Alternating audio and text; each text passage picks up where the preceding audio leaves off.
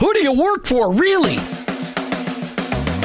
Each one of us has a calling. Have you heard this before? Your workplace is your mission field, wherever that may be. You either work for him or work against him, but you work for someone. Who do you really work for? Is it your clients, your boss, your family, yourself, or your Lord? This isn't a trick question. There is a right answer. You're either all in or all out. Are you for him? I am. In fact, I work for him. Hey, Jim, who do you work for? I work for him. I work for Jesus Christ. I wanna be your hands.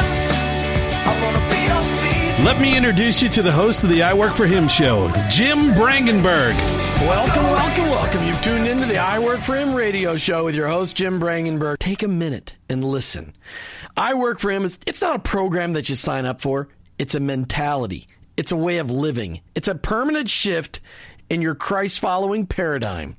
It's a revolution that's happening in the workplace, and it's about bringing the kingdom of God into places where the kingdom is ignored. Keep in mind that your existence in your workplace, it's not by chance. It doesn't matter what you do or where you do it. Whether you're a pastor, a car mechanic, an attorney, a teacher, a mom, a used car salesperson, your work, it matters to God and he expects you to be his representative in your workplace. And in your workplace, to recognize that that's your mission field. And in that mission field, you may be the only Jesus your coworkers and employees may ever meet. Now, I know you've heard me say this tons and tons of times, but every day we need to be reminded that going to work is not just to draw paychecks so we can buy groceries. Going to work every day is an opportunity to be a light for Christ. Each day on the I Work for Him show, we try to bring you the practical, the tactical, the factual, and the biblical ways to incorporate your faith into your workplace. I don't come to you as an expert. I don't come to you as somebody that's got this all figured out. I'm just one guy trying to live my life transparently so that you can maybe gain something in order to be an effective witness for Christ in your workplace. Our paradigm shift is described like this Romans 12 2. Don't copy the behavior and customs of this world, but let God transform you into a new person by changing the way you think. Welcome to the I Work for Him zone. I hope you're never the same. Each and every day on the I Work for Him show, we try to focus on discussions that will change, that will help challenge you to change the way you think about workplace ministry and your life in Christ because you just can't get enough challenge about bringing your life of Christ into where you go each and every day. And today we're talking with John Crossman with Crossman and Company out of Orlando he just finished talking at the Christian Chamber of Commerce Tampa Bay luncheon. And we wanted to bring John on the show because he talked about inspiring Christian leadership. And we wanted to share that with the audience because if you couldn't make the lunch today, I want to make sure I shared it with everybody else in Tampa Bay. But next month, there's another luncheon on the Christian Chamber of Commerce Tampa Bay, and you can find out more about them at c3tb.org. John, welcome to the I Work for Him show. Thanks, Jim. It's great to be here with you. We also have John's faithful assistant, Thomas Bolin, in the studio. We're not sure if he's going to talk or not, but he's got headphones on and he looks good and he's got a sweet tie on. So, Thomas, welcome to the I Work you. for show. I don't know if I'll say anything or much, but they say I have a face for radio, so we'll see what. Yeah, well, you were saying that about John earlier. I'm trying to figure out how you say that about your employer. All right. So, John, you, you run a big company, but I don't really want to hear about that just yet. I really want to hear today on how is Christ making an impact on your life today? You know, Jim, it's interesting. I, I, I could write out for you all of the successful things that have happened to me in the last two years, and you would be like, wow, John, that's great. Man, your life is going great. That's so interesting, exciting, whatever. And I could also equally write out what's happened in the last two years, and it's awful. And you would you would say, John, that's the worst two years I've ever heard of. And I've had them at the exact same time. And so um, I've grown substantially in the last two years. I feel closer to Christ now than I've ever felt in my entire life. And I've suffered deeper in the last two years than I ever thought uh, possible. Um, so it, it's funny. I can remember studying, um, you know, the Book of James, where it talks about rejoice in your sufferings, and uh, I I never figured it out until this year, until I was really able to rejoice in my sufferings. I hated it, but I was able to rejoice in it. Um, so that's been a big, a big learning process for me is accepting the fact that as believers, and particularly in the workplace when we're doing, we can make all the right decisions and do all the right things, and yet suffering is part of that process. And uh, knowing that there's purpose in it, and trying to encourage others through that, and trying to get get to pray and God have the Holy Spirit guide us through those tough times. You mean if we follow Christ, we're not guaranteed all fame, fortune, riches, and an easy life? oh, yeah. Jesus never said that. So if you hear a preacher telling you that on Sunday morning saying, hey, just give more money because God's got a good plan for you to have the easy life and an easy road and fame and fortune, Jesus said, your father will hate you, your mother will hate you, your children will turn you into the local authorities. That that suffering is part of following Christ, but he he never wastes suffering in our lives. He always uses suffering in our lives. Yes. And that's a hard concept for people. Uh, one of the things I talked about earlier was that I have a friend of mine that's a um, uh, I'm a marriage counselor, and he also does uh, pastoring. And he got asked one time, "What's the top reasons why people end up in marriage counseling?" And the first one he said is uh, spending money they don't have. Number, which that's obvious. Uh, the other one's obvious is uh, having sex with someone that's not your spouse. That's an easy way to get marriage counseling. Just note that, Jim. That's a good thing to always know. And then number three is not understanding that suffering is a part of life and trying to avoid it. And if you look at our culture, our culture is trying to, to get around suffering. And so, and the differences in the Christian faith is we need to embrace it. And I will tell you that I, I, maybe it was subconscious, but I think I had a belief system for a long time that, you know, if I uh, tithed and I went to church and I voted for the right people or, you know, or whatever, you know, culturally, that my life would be just good, just good things would happen. And um, I, I have totally changed my viewpoint of that. I have a lot of great things happen to me, blessings after blessings, and yet suffering is part of it. And when we study Scripture, that's what we see. I mean, we see all kinds of stories. It's part of us getting closer to Christ. And and I would say this now. Um, I go to bed content. I wake up content. I don't know what's going to happen next day. Thomas and I will have had some. The, the, the last sixty days, Thomas and I have done some amazing things and met a lot of different politicians and famous people and some projects we've been working on. It's been crazy. It's been crazy. You can't you can't even you couldn't even mapped it out. If I would have said would we end up we had, the, la- the last part was we met with President Obama. I mean, it was an amazing experience that we've had. Um, and yet, I, I- I don't know what's going to happen next. You say, well, what's next for me and Thomas, and our business? I don't know. We just keep praying about it and trying to be where God calls us to be. Well, so what? Do you, I mean, I mean, and that's fantastic because the the whole suffering thing. I, I, I love that the way you described that. That you've learned to be content in it, and that's what Paul was talking about in Philippians four eleven through thirteen. That he had to learn to be content whether things were good or bad. Right. He just learned to be content, and that he could do all things through Christ who gave him strength. So let's just do, talk a little bit about your business background. What? what I mean, Crossman and Company. What do you do? Uh, well, uh, can I talk about my dad real quick? Of course you I- can. Can I say that first? Uh, Well, you my- wouldn't be here without him. That's right. Either of my fathers. Um, uh, my dad was a pastor and a civil rights leader and did a lot of amazing work all over the state of Florida. And so I'm a preacher's kid, as is Thomas. Thomas is also That's a preacher- right. preacher's kid. Wow, It- you it- both look fairly normal too. Right. but one of the things about preachers' kids is that preachers' kids, they've done studies of uh, doctors' kids and lawyers' kids and preachers' kids. And in professionally, uh, preachers' kids tend to outperform them. Uh, tend to have the, the better, bigger jobs, have more successful careers. And this is my own theory on this: is that I think that when you're a pastor's kid, you grow up in an educated home. You know, you, your parents are typically well educated. That's a good thing. Uh, number two, you are raised in a moral household, and that's a good thing. But the third one is the kicker: you grow up poor. You know, and so when you grow up poor, educated, and moral, that's a good, you know, you know, chemistry to make some some good things happen. So we grew up in a house that, um, uh, you know, justice and standing up for people and promoting education was really core, important things. Now. So my brother's nine years older than me, but I'm mom's favorite. Just so you know, Uh, he he uh, he likes to be reminded that if you ever see him, please say that. But anyway, so when um uh, You work with your brother, don't we you? do. No, my brother founded Crossman Company in 1990.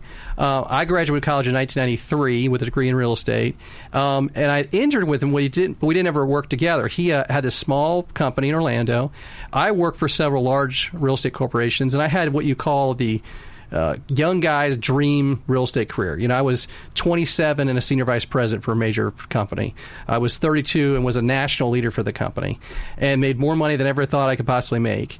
And I hated my life. Every single day I got up and I just completely. You mean all of that money didn't make you happy? no, it was. I didn't care. It just it was terrible. And so, finally, what happened is uh, I went and saw a Christian counselor, and that was really helpful to me and, and helped me work through a lot of those different issues. We can talk about that if you want, but. I ended up resigning from my company, the company I was with, big huge company. And when I resigned, I did not have a plan. There was no there was no business plan. There was no you know this vision of what I had. Um, but I really tried to to do it in the right way. And I've never heard of this before or since. When I resigned, it's usually like Jerry Maguire, where people just freak out because you're brokerage and whatever. Uh, they allowed me to forward all my voicemails and emails for three weeks. You know, so I had a really nice separation. Um, but I visualized myself handcuffing myself for the sake of my family, uh, so that I could be off, off not traveling. And I called my brother and I said, "Hey, can I come work with you?" And, and he said yes. And so here's the two of uh, him and I working together. All right, we've been talking with John Crossman from Crossman and Company about. Well, we haven't got started talking about inspiring Christian leadership. He was really just sharing some of his testimonies. So we're going to get back to him. And the reason we bring on Christian business people on my show all the time so that you can hear from real people about how God's working in their lives.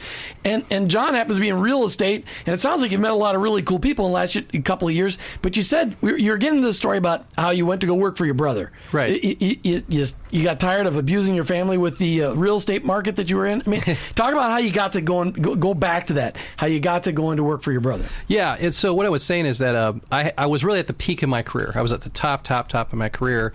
And I, you know, I went to a lot of people for advice and to get help, and a lot of good people, but they kept coming back and saying things like, "Just keep doing what you're doing." I mean, I had this big job, making a lot of money, wasn't ha- but I wasn't happy. And what I really figured out that process was I wanted to be home more, and so um, I quit my job and called my brother if I could just come come work with him. And he had a small, smaller real estate company, just a handful of people. But my visual was that I was I was handcuffing my career, uh, making my career smaller, so that I could focus on my family and, and spend more time with my brother. My dad had recently died, and so spend more time with my brother, and then spending more time with my wife and my my daughters were very young at the time. So here's a crazy thing that happened is um, I got in there with my brother and I bought half the company. Uh, didn't have any kind of great big plans, but really had some boundaries of being home on the weekends at night. And guess what? My career exploded. It got so much bigger than I ever thought it possibly would be. Um, but it would not have happened if I wouldn't have taken that step of submission uh, and really listening to what I feel like God was calling me to do. Making that move and moving away from your what you thought was your dream job, so you could focus on your wife and your children. Did that make an impact on your marriage? Oh my gosh, of course, absolutely. Absolutely. And you know, there's a lot of things that I didn't quite understand. You know, I think that uh, uh, per, uh, I, I could quote the TV show Breaking Bad. I did not watch a lot of Breaking Bad, but if you know anything about that show, one of the most interesting parts was in the very last episode of it. Uh, the character of Breaking Bad, who was a chemistry teacher that got cancer, but was started dealing and cooking meth to, you know, to help out money for his kids. In the very last episode of Breaking Bad, he is with, talking to his wife, and it sounds like he's going to say, "I did it all for you," and she says, "I don't want to hear it." He says, "No, I did it all for myself." And the truth in that is, I think a lot of business leaders fall in that trap because they'll say, "Well, I'm, I'm making a lot of money, and I'm traveling, I'm doing these things, and I'm doing it for my family," but they're really not. They're No. doing it for themselves. And, and they got to be learn to be more honest with them. And a key factor, I think, in business success and, and being a Christian business leader is having boundaries. And so, like one of my things is is that I'm home for dinner every night. I, I have a limited amount of nights I'm allowed to be out of town in a month, and uh, and I put these on it. And I have nothing scheduled on Saturdays and Sundays. Do I miss a lot of things? Sure, I miss a ton of stuff. Uh, but I, it's a, you got to pray about being discerning and making time. And I, I, this is a true story. I got invited uh, this Friday uh, to meet Michelle Obama, and I actually had met Mrs. Obama a couple weeks ago in part of an initiative that Thomas and I are working on. Well, the, on this Friday, I've already agreed to be a chaperone uh, for my daughter's field trip to NASA, and so I told the contact, I said, "Hey, I appreciate the invite, but you know, my I, I respect the first lady, but I made a commitment to my daughter. That's what I'm going to do." So I called my daughter who's 11. I told her the story, thinking she'd be real happy. And she said, "Well, Dad." Why can't we just both go see Michelle Obama? but my point being is that um, you know you got to make choices and you got you make a commitment and you stand by it. And I think God will bless that. You know those those words that you said that you know a lot of people will say, "Hey, I'm traveling for you. I'm working hard for you. It's all about I'm doing this for my family." Those wise words you said, but it's really a lie. That you're really doing it for your own ego, for your own self-centered interest. and a lot of guys don't know that until the their wives on the So, phone yeah. or they're texting them going, "I want a divorce," Right. Or their kids are in jail and they're like, "Dad, you were never there for me. I don't even know what it is to even have a dad." I mean, and that's the plague in our society on all ends of it. Fathers just aren't involved enough in the family, and they don't realize the strong role. And it's it is a lie. Now, there's a lot of women out there pursuing big careers too, but this is more of a men plague than it is a women plague. But that that plague where you know it is fun. Working is fun. I mean and as men we like to provide and protect and we really like to work. It's very easy to get addicted to it. Very easy, and and it, by the way, works easy.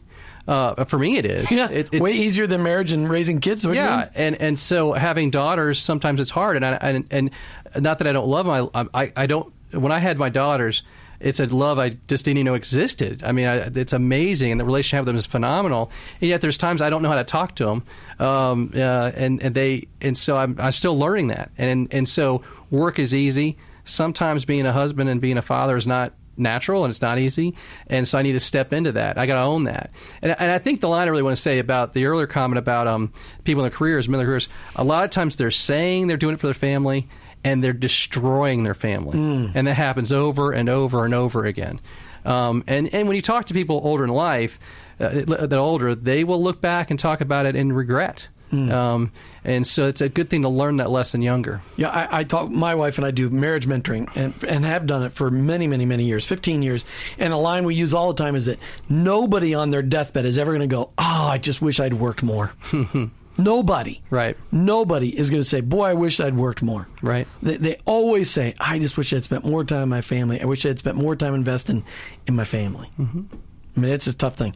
Uh, all right, so you talked today about Christian leadership, mm-hmm. and uh, and so I really want to I, I want to just repeat you know pieces of that uh, speech from today at the Christian Chamber of Commerce Tampa Bay Feather Sound meeting, and, and really start to discuss those points maybe in a little bit deeper fashion. You know, why speak about inspiring Christian leadership? What do you mean by that? Well, because I think it's crucial. I think that when we look at our society, let, us just look in the business community. Corporate America has a lot of bad rap on it, and I think a lot of times there's there are things that are happening in the business community that are not good. And so I've, I asked the crowd, I said, who is going to lead us out of this? And it needs to be Christian business leaders. And so I went through a lot of different advice that I have for them on, on, on things to do with that. Um, and a lot of them, just so you know, I start with some don'ts. Um, and, and, and one of them was like, don't play the Christian card. You know, that a lot of people lead with that. And What do you mean by that? uh, well, you know, I'm a Christian, Jim, and we should therefore do business. Oh, That- oh yeah. that- that- Oh, yeah. Everybody knows the answer to that one, though. That's great. I love the way you just said that. Everybody, everybody knows. Now, Thomas, I hope you're doing that for taking pictures. You know, he's, he's got this getting fingerprints, taking pictures. new iPhone. It's, the new iPhone. new- Everybody's not able to have one. That's right. So we're going to play with it. Okay. So the uh, um, that is when somebody uses and plays the Christian card. Right. That is absolutely the number one thing that turns people off. Oh, And- yeah. And the minute that somebody plays a Christian card, people run the opposite direction because everybody that's ever done business with somebody Mm-hmm. who played the Christian card, because you always make the mistake once, those are the people you lose money to. Those are the people that you get screwed by. Those Yeah. are the people that are the absolute worst deals ever. Because all the pe- up until 2008, all of the people I ever lost money to and ha- was involved in bad business deals, they were all people who played the Christian card to me. Yeah. Uh, Well, I would say that, when I think of the three worst employees I've ever had that we fired or they resigned or whatever, they were all card carrying Christians and really put that out there. And so uh, there's there's a balance here that I said that kind of be the opposite of that. And the first thing hit on is like, hey, if you want to be a successful Christian business leader, let's talk about this first. You got to be great at your business, right? You know, John Rivers is going to be talking at the next uh, Tampa Bay Christian Chamber of Commerce Right. meeting. He makes the best barbecue. He's Oh. number one at making the best barbecue. Now you have to right now. You got to go to Jacksonville or Orlando in order to be able to get this stuff. But they're coming to Tampa Bay in early next year. Right. And so if he said, "Hey, I'm a Christian business guy, but his barbecue was bad," like that's not going to work. You got to start with being a great successful business person. So there's that. And then one of the other big things I talked about is like instead of playing the Christian card, what it's about is great Christian leaders are relevant at a point of crisis. That is just one of the key messages I try to send out. You know, if one of your employees or one of their family members gets arrested, go visit them in jail. Um, I was visiting a friend of mine in jail on Friday, and um, uh, had a really strong, experience, good experience with him. And by the way, I've known this guy for a long time. Was he ready to hear about about the, the gospel? Yes. You know, Yeah, yes. it's funny what going to jail would do that to you. Right, and and Jesus told us to do that. Jesus told us to visit people in jail. The Apostle Paul told us to treat people in prison as if we were shackled next to him. Uh, if somebody from work or a family member is in the hospital, go visit them. If somebody from work has a has a family member that passes away, go to the funeral. On the, on the other side, on happy times, if a friend at work gets engaged, get them a card and, and say, "God bless you, that's so great." And if you get invited to the wedding, go sit up right up front, you know, and big, get them a big gift. The, the point being is like, what I want is, hey, if somebody closes a big deal and they want to go to a strip club, don't call me. I'm not your guy. But if somebody has a, a tragedy happen, uh, someone in jail, someone in the hospital, someone's passed away, call me. I want to be your guy. And I think that's a really important message as far as how to be relevant to people, and that's really when you can witness to folks. Well, and I and I would agree. Like you said, the the, the people that the, the cool opportunity. I want to go back to your comment, and we'll go to the relevant thing. But I want to go back to your playing the Christian card thing because the cool opportunity there are is the those other leaders that you, that play the Christian card. You can really go, hey, what do you really mean by that? Because don't just tell me you're a Christian. I want to see it. Give me some references. Let me let me just see it in your life. Don't just tell me about it. Show me. And, and when you talk about hiring people, you know what uh, what I encourage employers to do is never hire somebody without test driving them for a day. Mm-hmm. Always test drive them for a whole day because you can really see character in a whole day. You can't necessarily see it in an hour long interview, but you can see character in a day. Nobody can pretend a whole day straight. You always you always just hear stuff. But this this relevant leadership thing, I, I, I love the way you just said that. And I know you've got a story. Uh, from your engagement within networking groups, you, you talked about within the real estate world that there was an incredible story how you got an opportunity to be a witness at a funeral because of I gotta remember I gotta pull my notes out. We'll talk about it right after the break. But we're people that have been persecuting you all along for your faith, but then when when the time came for a crisis, they came reaching out to you. That's right. That's right. So I want to talk to you about that story. That's a story that, that, that will be inspiring to people. That's what it really means to be relevant is when people come looking to you in a time of crisis, they go, hmm, who do I know that's solid? Who do I know that I can really count on? Who do I know that will actually pray for me? Because that is the pe- people's normal reaction. Like, wow, life sucks. I should pray. Mm-hmm. I don't know how to pray. Who do I know that can pray? Oh, I know John. I know Jim. I know Thomas. Uh, Right. They'll pray for me. I don't know how to pray, but they'll pray for me. So, and going back to that, John, you have a story that I think everybody needs to hear because this is what it means to be a relevant Christian business leader. It's not on your business card, it's in your heart and it shows to people. And when people are in crisis, they reach out to you. Talk about that story. uh, really an amazing thing that happened to me. Um, there is a, an individual in real estate that you know in, in real estate you compete, but sometimes you're you're collaborating on deals and things like that. And this person, um, I just really sensed strongly that they always didn't like me for years.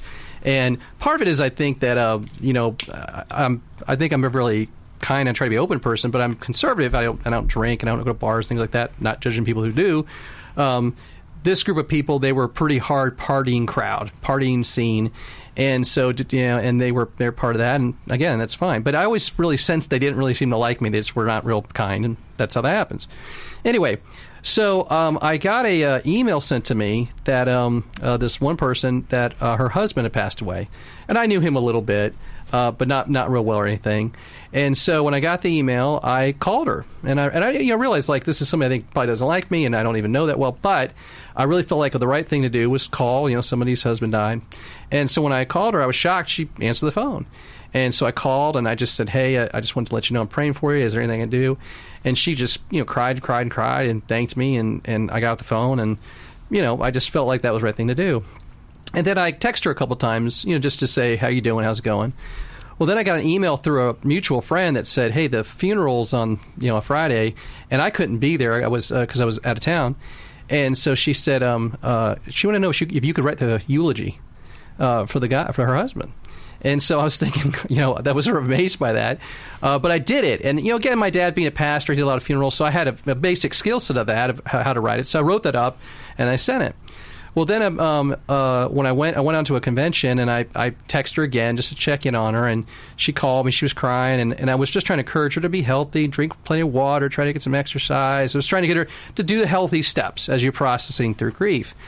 Um, So then I got a call um, again from another mutual friend that said, "Hey, she wants to have a memorial service, and she wants you to to run it. She wants you to be the guy that runs it." And uh, yeah, I was an immediate yes because I, I, again I kind of I know how to do that. Um, so I, you know, I, I, I drove there, and it was actually at a bar, which is kind of funny. Uh, but I went there, and I brought with me a bunch of Kleenexes, and I just, you know, just put them all around the room. Uh, at my office, we created a program, you know, and we like we put a, a picture on the front, and we put a scripture in it, and then we put um, you know, just his bio. We researched it, so we really try. I really want to do a professional job. You know, she's asked me to do this, so I have a real program, so I did that. And then when I got there, um, there was a guy there that was supposed to be playing the guitar or something like that, and I, I gave him 20 bucks to let me use his microphone so we could get kind of organized. And I got to tell you, Jim, when I walked in, there were so many people there that I always perceived didn't like me. It was, it was like a, a, this huge group of people of not fans of me, you know. And it was awesome. They were so kind and they were so loving, and it went very, very well. And um, I, f- I felt great about it. And uh, they said I, I got hugged more times than that than maybe any other time in my life. And I thought this is bizarre. You know, I, I don't know why they picked me. I don't know why they asked me. I was so humbled. But I think to you, one of your points earlier is it may have been that in their world they didn't know anybody. They didn't know anyone. It's in the movie um, Gravity with Sandra Bullock, and she thinks she's going to die, and she says, "I don't know how to pray. No one taught me." And so I think that it was probably in that situation is that you know they the only person they knew that was churchy was me, and I was honored and humbled and delighted to go and do that. And it was a wonderful experience. But that's that's what I want. That's the call I want to get. But there was years of consistent Christian witness leading up to that opportunity. yeah, you or, know, or consistently inconsistent. You know, I mean, we're, we're none of us lead perfect lives, but at least people knew who you were, and they knew that you were approachable at the time of crisis. Well, I appreciate that. You know, uh, I- I'm I'm always one step away of totally screwing up. So you know, that, that- as we that- all that's, are. that's one part of it. But I really uh, try hard to be kind, and I try hard to be open. And, and to be able to communicate with people. That's very very important to me. So, so I think that's part of it. And consistency. I have a longtime friend of mine and uh, his daughter came to work for me and he told me that people kept saying to him like you know johnny seems like a nice guy but now his daughter's working there. Is he really a nice guy? And he said yes he's really a nice guy you know? So uh, but you know kindness is an important thing god calls us to be. God calls us That to be be one of those fruits of the spirit. yeah he calls us to be gentle. And you know why we're called to be gentle? Because people are so fragile they're so fragile so those are just important things to reflect on how we're doing things Uh, uh, that's awesome. Hey, Thomas, you said you wanted to say something. Sure thing. And so John and I, we believe in telling stories, obviously, and um, we have this saying that uh, if you're not telling your story, well, somebody else will. And so, Jim, we love you. We want to push what you're doing. And so, if there's anything that John has said, you're out there listening, and you want to you know, push this on social media, we want you to use the hashtag, uh, hashtag CrossManco. That's C R O S S M A N C O at ATWTIS because we want to help share this story and build your brand. So say that one more time. Crossman Co. Crossman Co. at Yep. WTIS. And All we just want to tell a story. If there's anything that John has said that's been impactful and you want to tweet that, our company will retweet what it is that you tweet if you use this hashtag. All right, I'm going to write that down so I get that. I'll write that down on the next break so we get that Sure one so I can put it out on my Facebook page. Because right now I haven't been tweeting because good grief, I don't have enough time to do tweeting and Facebook at the same time. But, you know, there's just enough life. All right, as part of being a relevant leader, how have your employees learned that they can count on you because that's a huge thing that they're, that your employees know that they can trust you and know that you're a place of integrity and character how uh, how have how have they learned why don't you ask thomas that question Thomas? So, the past couple of days, they've been crazy. My car broke down. And uh, you're talking about the president of a big corporation. Um, my my my car broke down, and I had to speak at Oak Ridge High School this morning. And the taxi that was supposed to pick me up this morning didn't show up. And I didn't want to cancel because, I mean, this is a big deal, right? The superintendent asked John of Orange County to come in and build this real estate program, and I've been put in charge of this. Well, who did I call this morning? I called John Crossman, and I was thinking, well, John's probably going to send a car, or, and, and, you know, I don't really want to ask the president of the company to kind of like rescue me. Well, John left this house and he came and he picked me up this morning and drove me to my to to to the high school that I was speaking at. And then he sat on the front row and listened to everything I had to say and then got up and vouched and and, and shared some more. And then we went back to the office where he had a very important meeting. And so again, that time of crisis where I'm a living example, right? He he he did not have to pick me up.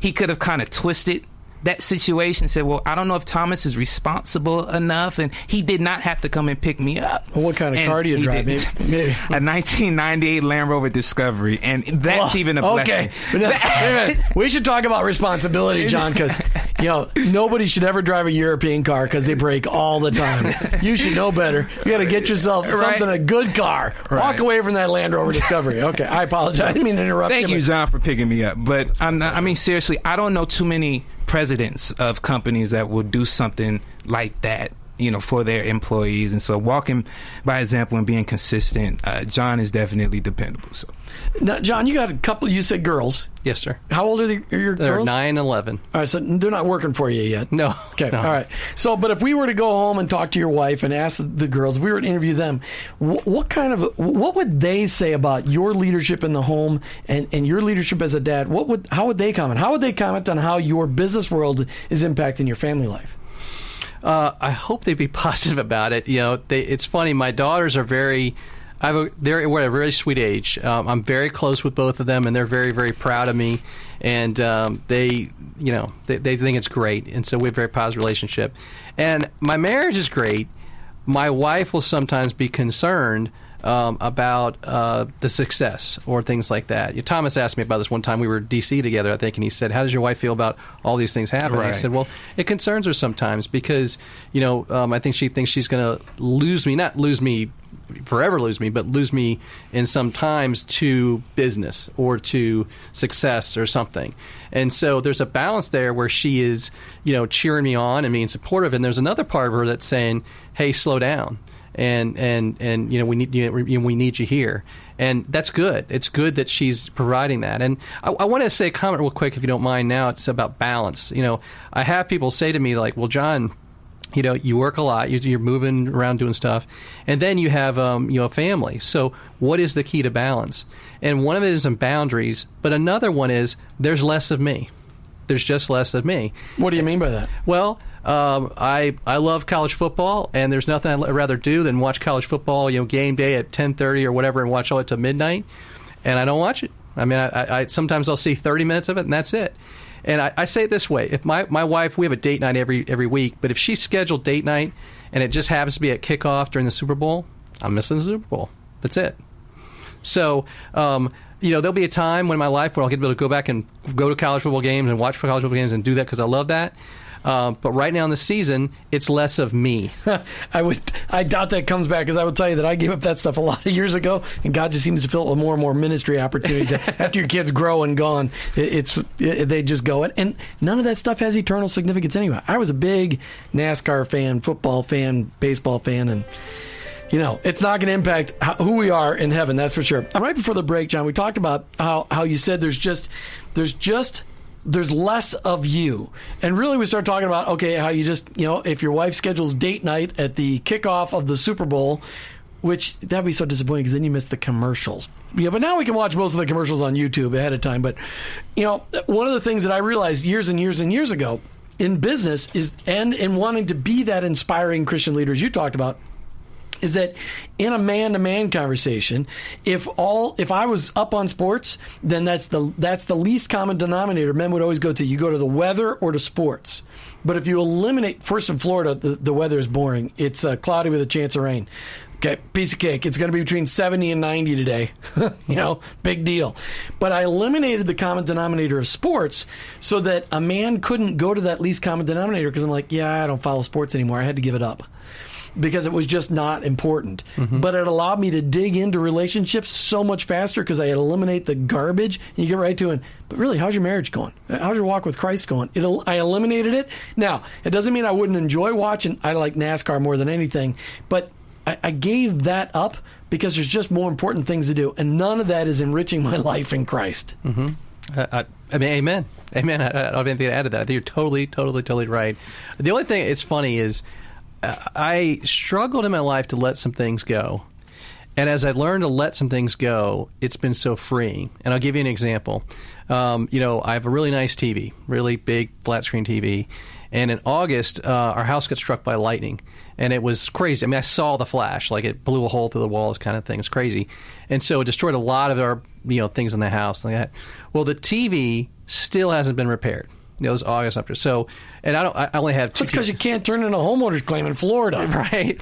But my point saying is that is that uh, uh, so I've had no t- no TV for how, however long it's been, and um, at first I was like, oh my gosh, this can be so hard, but it's been really cool. It's been so cool that like. When I get the TV finally fixed, I think that I'm just going to say, you know what, we're only going to allow it to be on a very limited amount, amount of day because it was liberating. And I, and I found that with a lot of things. I mean, there's different stuff that you know I was I was doing one thing or volunteering somewhere. And my wife was like, "Hey, I really wish you were not doing that." And part of my ego, whatever, be like, "Oh, I want to do it," but I've really learned to say, you know what, I'm just going to let that go. And it's it's it's helped me immensely to be more content. Well, you mentioned something earlier about golf, and now you mentioned volunteering. Those are two other hot topics. I mean, golf. If you've got time to go golf for four or five hours, that time could be better spent with your family because it is. Mark Twain said it best: golf is just a good walk spoiled. I mean, it is fun to hit a little white ball, and it's a great walk. But in Florida, they never let you walk; they always make you drive carts. But it, it does take time away from your family if you're doing it on the weekends. I mean, it can take six hours to golf 18 holes. Right. And there's always the pre and post golf stuff. But but go to the volunteering thing because that's a huge thing. Because a lot of people are going, well, I'm doing good things, honey. I'm on this board and I'm on this board. These are nonprofits. They're making an impact. You know, why isn't that volunteering stuff a good thing, John? Well, it, it is. It can be a good thing, but again, it comes back to, to boundaries, you know. And you know, sometimes in life we're trying to make a decision, and and and uh, we don't know. Like that, the Bible doesn't blatantly say if I'm trying to do this job or that job. You know, the Scripture doesn't necessarily say that, although we have the Holy Spirit. But there's all kinds of things that totally guide us, clear boundaries, and marriage is a clear ba- boundary. Traffic here, a service So- of Cooper. So, so uh, boundary is a uh, marriage is a clear boundary, right? That we have to, you know, you have to make your marriage a top priority in your life, and so I think that's one. Number two, um, when I think about uh, places where I volunteer on boards and things like that, I always joke that I'm a terrible board member, uh, but what I what I always say is I don't like going to board meetings, and what I always tell the person who's ever in charge, I'll say, look, give me one job to do, and I will blow you away with how great a job I'll do it. Having said that, I'm not going to be able to attend a lot of meetings. And I've just openly said that, and it's gone great for me. And I've been able to really service a lot of boards. But the work I've done, I've done, you know, at six in the morning, um, you know, when everyone in the house is asleep, and I'm, I'm trying to just knock stuff out that way. Sure. So I still serve, and I still do some good things, but again, there's boundaries to it, right? And there's some things we can do as a family, or there's some things me and my wife can do, uh, but there's a continual importance of discernment. And you know, sometimes I think when I was younger, I would think I have to do this because no one else will. Like, like, but you know, that's that's a control issue, and that was Judas's problem, right? Judas wanted to control, and you know, sometimes saying no is good because it makes somebody else step up. So that's that's that's what happens. No, I mean it's powerful, powerful words because it, it, you know, the volunteering thing can get out of control, but as long as you've got it in control, but it's you, you filter that control thing through your wife. Hey, is are things okay? Are you okay with where I'm at? Or what do you think about me volunteering for this? That's a good filter, and also to ask the kids, hey. Dad's thinking about doing this. What do you think? Are you okay with that? Am I gone too long? Give me some feedback. Um, that, that's a powerful thing. But you know, it's important that we recognize, certainly as the Christian leaders in our household, as men, that our number one goal in life is to draw as close to our heavenly Father as possible. That's our number one goal. Our number two, our number one ministry is to our spouse because we're assuming they're already Christ followers when we marry them. That's our number one ministry. Our number one mission is our children, leading them to Christ. And if we've got those three things out of whack, none of the other stuff we do means anything. That's right. I mean, it, that's that's kind of I was hoping for some more than that. I mean, No, so right. how do you how do you get how do you get how do you get that feedback from your wife? I mean, do you ever ask her, "Hey, honey, do you think I'm volunteering too much?" Oh, absolutely. I mean, sometimes, uh, sometimes she tells me, sometimes I ask her, but it, I, think she and I are both still learning that too. We're still both working that out. You know, a lot of times what we talk about is the church we're in now is not the church we thought we would be in, in the sense of how church worked when we were kids, where you went to Sunday school and church and, and things like that. It's not like that now. Churches ru- run differently, and so she and I both have had to kind of think about that differently. Again, we're both very close to Christ, but um, we're always trying to fine tune that and fine tune how we're connecting together. Uh, and I will also tell you this: the uh, there's an opposite thing that's also true, and that is um, sometimes uh, I think some some some women, and we're we're kind of stereotyping in a way because obviously you're right. A lot of people will people work, and that's that's a good thing too. Um, but might get on the husband about traveling too much. But the reality is there is some travel involved, and uh, hard work is important, and hu- husbands do need to provide. You know, there could be an opposite where a husband's not working hard enough. And so one thing that's really cool that my wife does is that if I ever do have to travel, um, she tells the kids, you know, you know, dad's away because he's paying for you know your clothes and and she really teaches them to be appreciative of that, of the roles we have in our family and the roles we're trying to do. So that's cool. All right, now just real quick, you know, why not? Why you know, you should be a pastor or maybe a politician. What, what are you thinking? I mean, it, you've got you've got, you know, I don't have a lot of time for a comment, but I mean, just why not a pastor? Your dad was a pastor, you said. I I I am in a way uh, because of the work. I just do it through my work. I mean, So you're a pastor at work. Well, you know, eh, we have to define that because I don't want to disrespect people who have theological degrees. I, I certainly do not, and I but that's could- not disrespectful. No, no, but I, I can't do that. But here's the thing: I can love people, and I can care for people, and I can um, uh, really do all I can and pour myself into them. And so, I feel, what I feel like is that can I be effective and be purposeful and in my workplace and impact people? And the answer is yes. And so that's being a pastor. Yeah. I mean, that, that's really being a pastor. All right, listen, we're coming to the end of another I Work for Him show. Tomorrow night, we've got guest show host Eric Most. He'll be bringing on business leaders to share how Christ is working in their business each and every day. And we got Eric coming in because I got jury duty. That's right, jury duty. That's right, I'm fulfilling my civic duty. So tune in tomorrow night for Eric Most, his first time as my guest show host. The I Work for Him show is all about purposefully equipping vibrantly effective Christ followers in a workplace. So I just want you to ask yourself, are you a Christ follower? Have you ever come to a place in your life where you've allowed Jesus Christ to become the Lord of your life?